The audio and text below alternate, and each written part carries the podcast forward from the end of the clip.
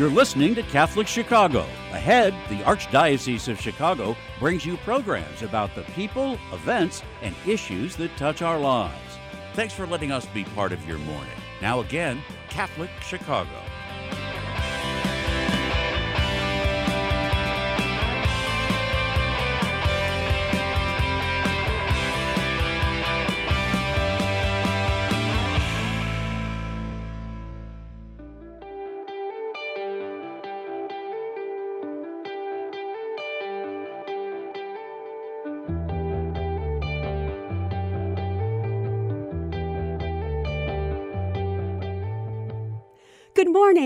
Welcome to the Voice of Charity. I'm Katie Breedeman, and we extend a warm hello to all who are listening on WNDZ 750 AM here in Chicago, and all who are watching our live stream on YouTube and Facebook at Catholic Chicago. We'd like to start today's show by acknowledging the suffering in Ukraine. We ask for Our Lady's intercession in alleviating that suffering and in bringing peace on earth. We invite you to join with us in saying a Hail Mary right now. In the name of the Father, and of the Son, and of the Holy Spirit, amen. Hail Mary, full of grace, the Lord is with thee. Blessed art thou amongst women, and blessed is the fruit of thy womb, Jesus. Holy Mary, Mother of God, pray for us sinners, now and at the hour of our death, amen. In the name of the Father, and of the Son, and of the Holy Spirit, amen. Thank you.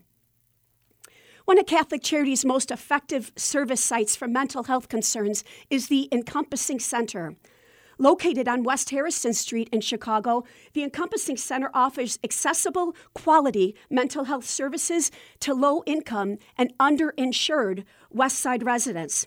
Jennifer Smith is a licensed clinical professional counselor, and she is the outstanding program director for the Encompassing Center. Jennifer returns to the Voice of Charity today to provide us an update on how the program has been assisting clients in recent months. Welcome, Jennifer. Good morning. Good morning. Thank you so much for being with us today. Yes, no worries. It is a happy Tuesday, March 1st. Love it. Absolutely. And that kind of attitude is bringing so many people so much help uh, from the Encompassing Center, Jennifer. You really are an amazing leader, and we're so delighted to have you back on the show. Thank you. Can you please remind our audience how the Encompassing Center started back in 2019? Yeah, sure. I mean, as the city of Chicago remembers all of the shutdowns of the mental health centers around the city of the Chicago and yeah, we've had to respond to that. And so recently, again, like with the Compassing Center and many other centers that are to come and before us, um, we are a result of you all in the community saying, hey, we're going to take our property taxes, we're going to funnel that into our own services that cannot be touched, that cannot be shut down. And we have proven to be successful with it. Um, we're the second site actually. So if you guys remember from the last show, the Kedzie Center opened in 2014 and then us in 2019. And they're doing amazing work that we're almost up to possible seven centers across the city's west and south side. So that is like super exciting. Well, you obviously have a format now of how the, the most the, these centers can be run in the most effective ways. Um, that's really doing great things in Chicago, Jennifer. I remember you sharing before that both the name and the logo for the encompassing center, um, careful attention was taken to create those, to create an, a, an aura of optimism and hope for clients. Can you please explain a little bit about, about the symbolism between the, between the name and the logo of the encompassing center? Yeah, so it, the symbol is like a compass, and we all know a compass leads the way. You know, it tells us where we're going north, south, east, or west.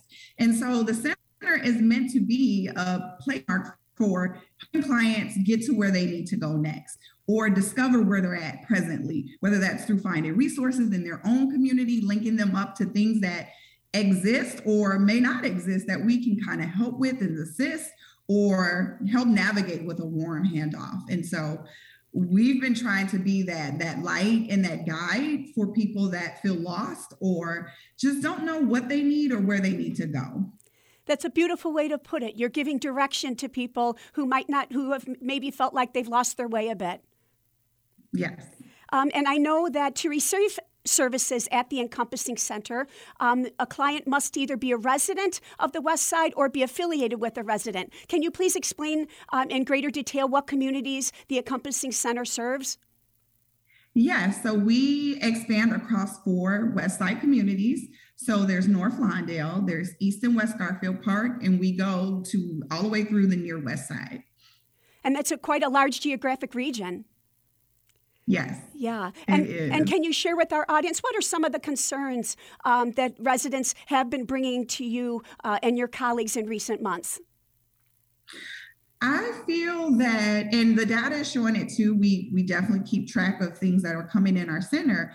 It's a wide variety. I mean, it's been COVID nineteen, adjusting to that. It's job loss, it's homelessness, it's substance use, it's depression, anxiety, um, it's grief and loss, and even just some of the basic stuff like, hey, I'm stressed out. I don't really have any major concerns. Life is good, but I need a little bit more extra coping skills. You know, how do I get into yoga or, you know, how do I find some resources? So the scope has been a huge spectrum of needs. So we've been able to address a lot of those concerns coming through the door, whether clinically or whether through case management and linkage. And what are the first steps that you and your colleagues take when someone comes through the door? Are you able to speak with someone right away, or is it often scheduling a time? You know, I'm sure you have to um, gauge, you know, how urgent someone's needs are when they walk through that door. Am I right? Oh, yeah. So anyone can call the front desk. They can walk in. They'll get their intake done right away that day. Um, if they're calling, you know, during office hours, which were open from 8:30 to 4:30, and then from there it gets passed on to whether a case manager, a counselor.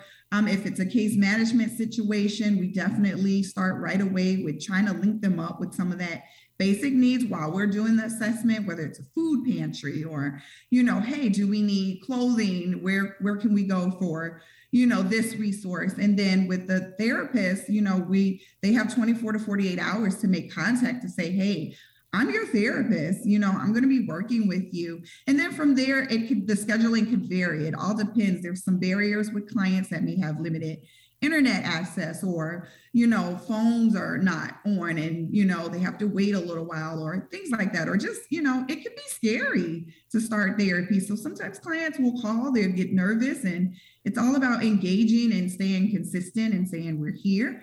And then from there you know we try to do what we need to do and if it's a higher level of care that's needed we have assessment tools that do that and so if we need to refer out we can if it's a hospital case we use resources around us, whether it's SASS or things like that, if there's suicidal ideation or extensive care that's urgent. So we try to use our clinical skills and work together as a team to make sure we provide, you know, adequate and compassionate wraparound care services. And how many clients have you served, Jennifer, uh, per year in the last couple years? I'm assuming that the numbers did increase once COVID started. Yes, you know, we we felt so discouraged when um, COVID hit, like within months of you know us opening. But I I'm super excited to share the numbers because I just completed our annual report for 2020 to 2021, and we served 331 clients for that year, wow. and that's October to October. That's outstanding, considering that you the center was just getting up and going. You know, you clear, mm-hmm. clearly found ways to be able to welcome clients right at the start, and and you know not be phased at all when that number increased per month. That's really terrific.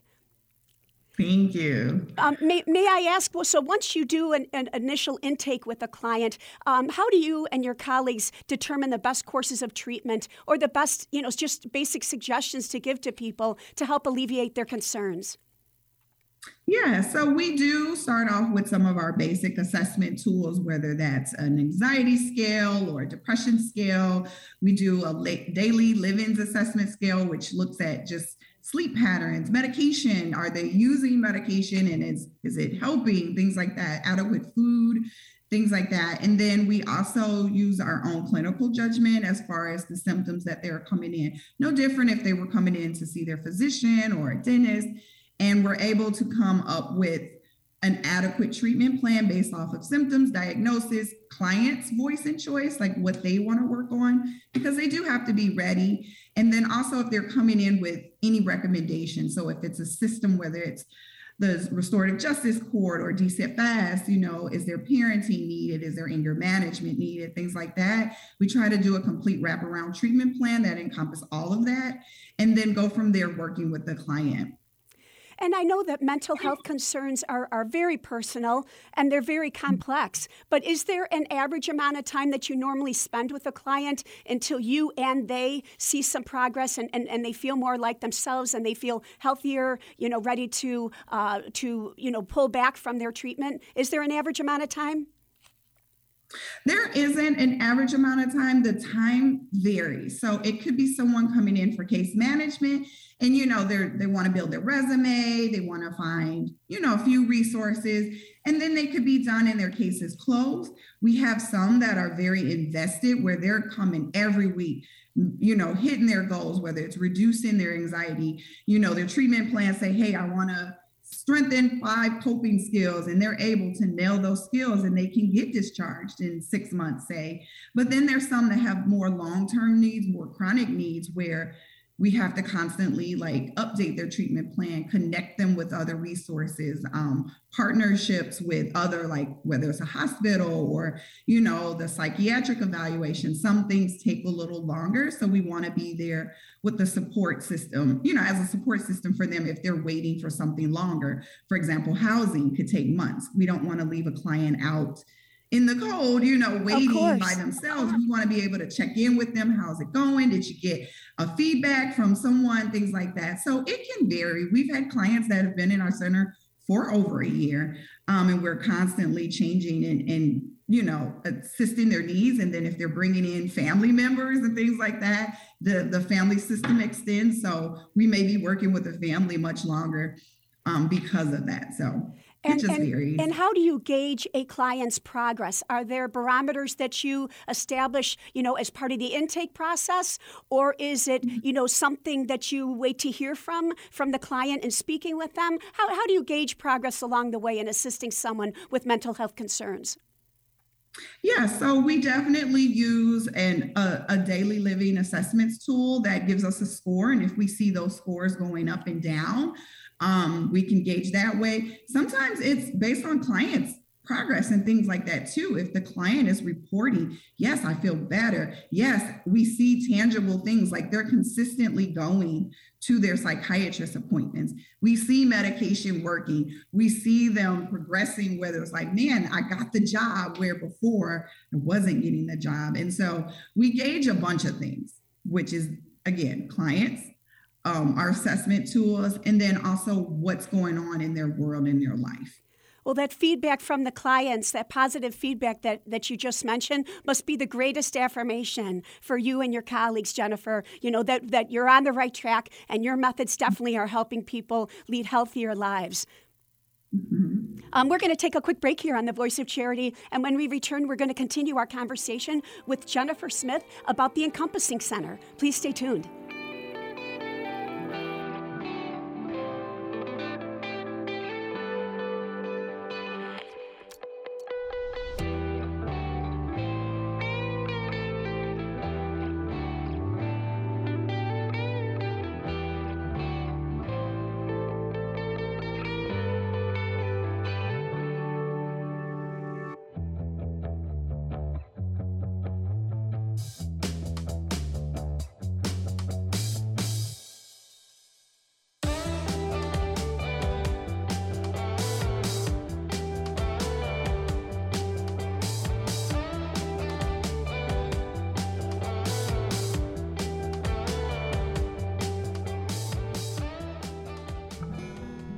At Catholic Charities, we fight hunger in Chicago throughout the year. Our six regional offices in Cook and Lake counties work together to offer sit down and to go meals to anyone in need. We deliver meals to those who are homebound, and our eight food pantries offer three to four days of food supplies based on household size. Participants in these programs have the opportunity to learn about other Catholic charity services that strengthen individuals, families, and their communities. The challenges for those dealing with food insecurity are especially great during the winter months. To learn how you can help those who are hungry in your neighborhood, visit CatholicCharities.net or call 312 655 7525. That's 312 655 7525. Thank you for your generosity.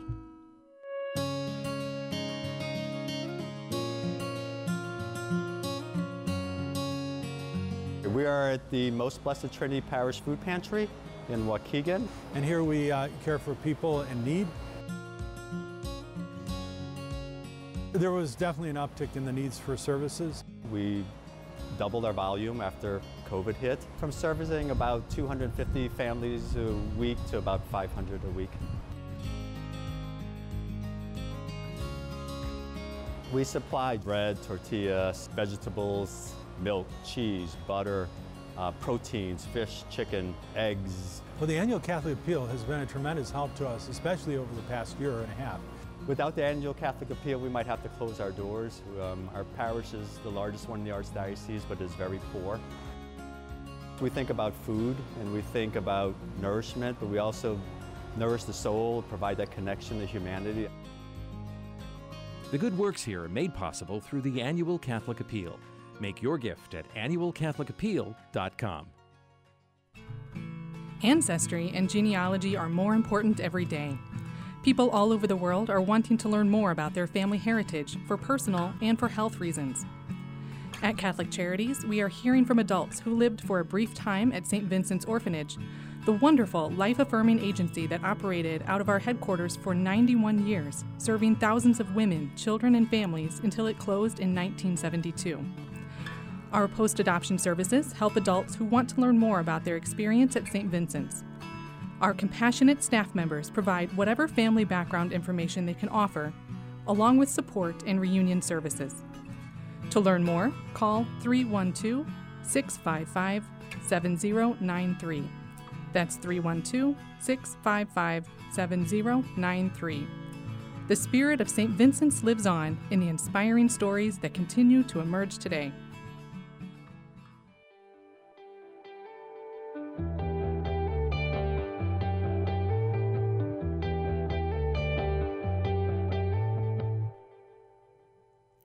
Welcome back to the Voice of Charity. I'm Katie Breedeman, and during the break, you probably saw that Catholic Charities is unveiling a refreshed logo this spring. It's quite exciting, and you can learn more about that logo um, in the new edition of Teenager News, teenagernews.org, and of course also on our website, catholiccharities.net.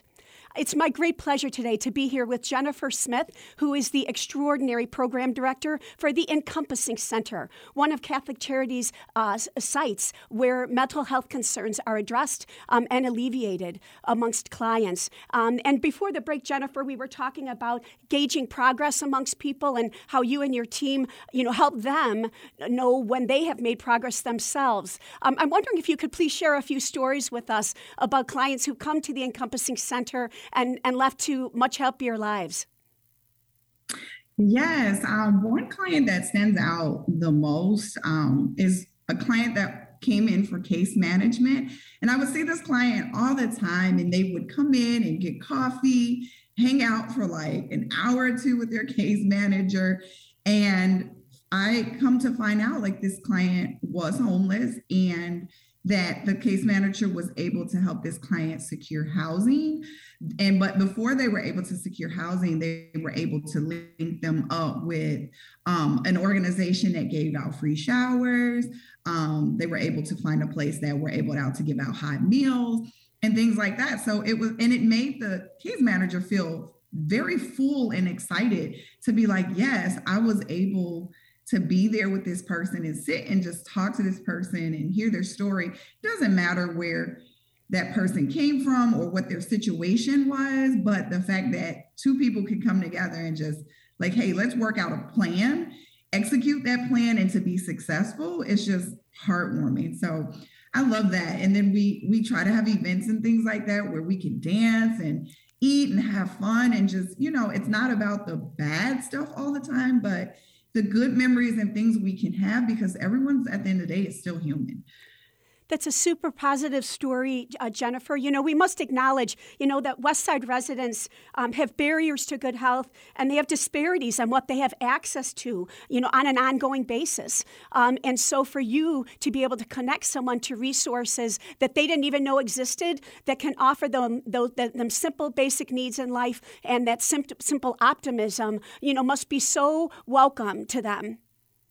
Mm-hmm. Yeah, it really uh, is inspiring to listen to. Do you have any other stories of, of someone who has received treatment at the Encompassing Center and, and then left, uh, you know, in, um, in much healthier state? Yes, I know we've had um, a client who was doing a group. It was a young, a young girl who actually wrote her own book, who actually went on to conduct her own art group and uh, process group once she got done. So it made me amazed. I was amazed by it because I'm like, this is an example of leaders that are growing up. You have a young, you know, a young person who has an experience and take that experience and does it themselves. And it's like, that's what we need. That's what we're teaching, you know, the residents when they come in. It's not just taking services and having services, but taking things back um, it's it's amazing to go into community and spaces and see a client like, like know who you are and can call you by name like yeah to speak to you. Because um, i know you're going to show care and compassion. Oh yes you're from the encompassing center. Yes i heard about that. So those things are very heartwarming to hear. Uh, we've had clients come back for services which is you know, you would think like, oh, okay, you're you're one and done. No, people are excited to come back. So we've we I call them repeat offenders. We have people that come back and and love us so much. And that again just warms my heart knowing that we're doing good work when people realize they can trust us enough to say, hey, they took care of me once, I can come back again. And I'm going to come back again. And that's perfectly okay. And I'm going to share my friends, share with my friends and family too. Well, that example that you just mentioned, Jennifer, really goes to show how mental con- concerns um, can weigh so heavily on someone that it affects other parts of their life, you know, and that once those concerns are alleviated, here you're giving this young girl optimism um, and, and empowering her. You know, who knows? You may have empowered a, a, young author to go and get that book, book published because you alleviated oh, the mental have. concerns that were holding her back, right? Yes. Yeah. Yes. I, I also know. Please go ahead. Sorry. No, it's like we've done that a lot where we see things inside people and we're encouraged, like, okay, I'll say this in a heartbeat. Like, so when are you making the book?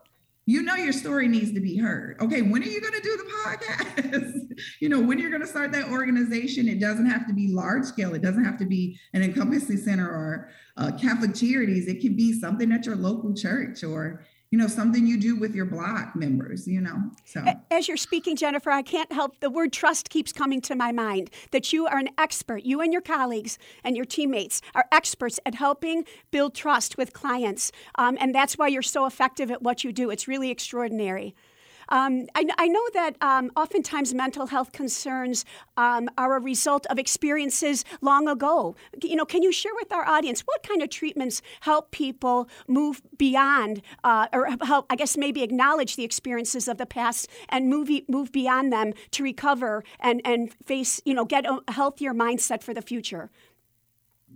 Yes, so yes, um, the past definitely impacts whether it's a personal past or whether we're in it collectively through history. Like I think of COVID-19, I think of, you know, the the riots that we had due to George Floyd is no different than civil rights, no different than maybe ancestors from slavery or, you know, anything that happens, we are impacted. And so we have to be able to explore and which is the beauty about counseling is we can be able to overcome things in the past in a variety of way whether it's through song and music whether it's through play with a small child whether it's through you know cbt where we're making those cognitive connections and becoming very aware like uh maybe this is not normal because we you know we functioned under trauma for so long. You know down to mindfulness or somatic body awareness. Are you aware that you're even present when you're present, you know, at your job or, you know, at an interview. Are you really here? What can we do? And you know, some things don't look always the same. It's like, oh, he has an anger management issue, where no, depression can look like anger. So it's about being trusting, open, honest, transparent, and psychoeducation is key to letting people know actually what they're seeing and what they're doing. And also, to letting people know what others are experiencing, you know, really educating people what on bipolar is and the personality disorders and, and you know, things like that. So it, it takes a lot to wrap around and, help people move forward through their past and that they're they're not that's not their future. They don't have to you know, take those burdens into the next phase of their lives, but, you know, still acknowledge it. It still happened, but your story is not determined just by, you know, things that have happened in the past. But well, you know, it sounds like as skilled as you and your colleagues are, you're also very aware that each person's timing of being able to accept uh, these treatments and respond positively to them is very different. Am I right? Yes, very different. Yeah, yeah. In the short time left, um, would you like to share a little bit about um, the other human horse service organizations that you work with, you know, to assist clients?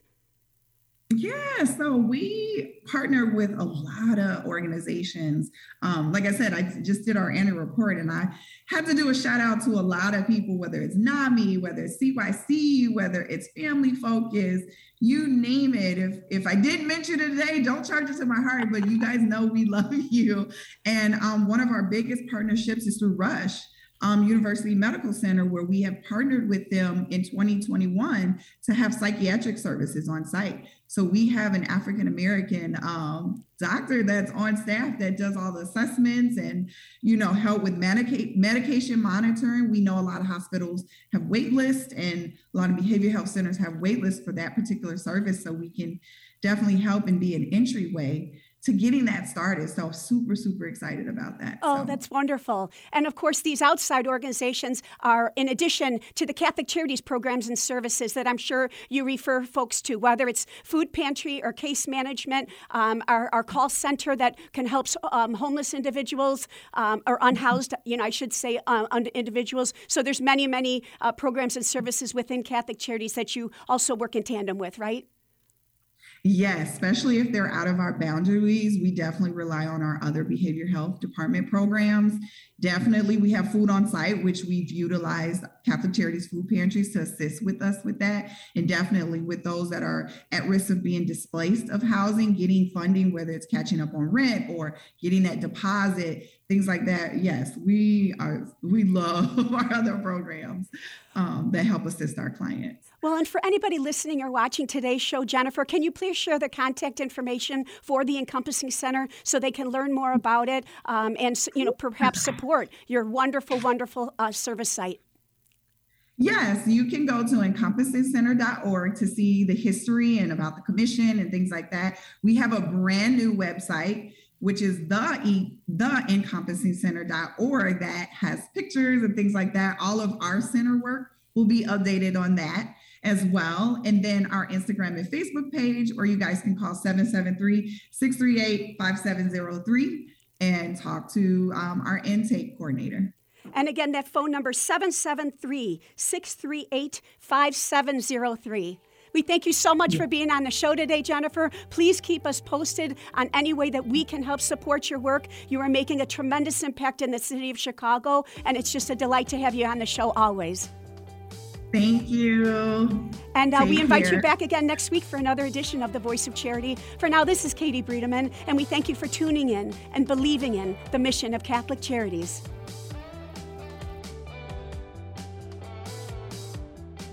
Join us every Monday through Friday at this time for Catholic Chicago. You can stream our programs live or listen to past programs by visiting our website, archchicago.org, and clicking on Radio TV and please connect with Catholic Chicago on social media.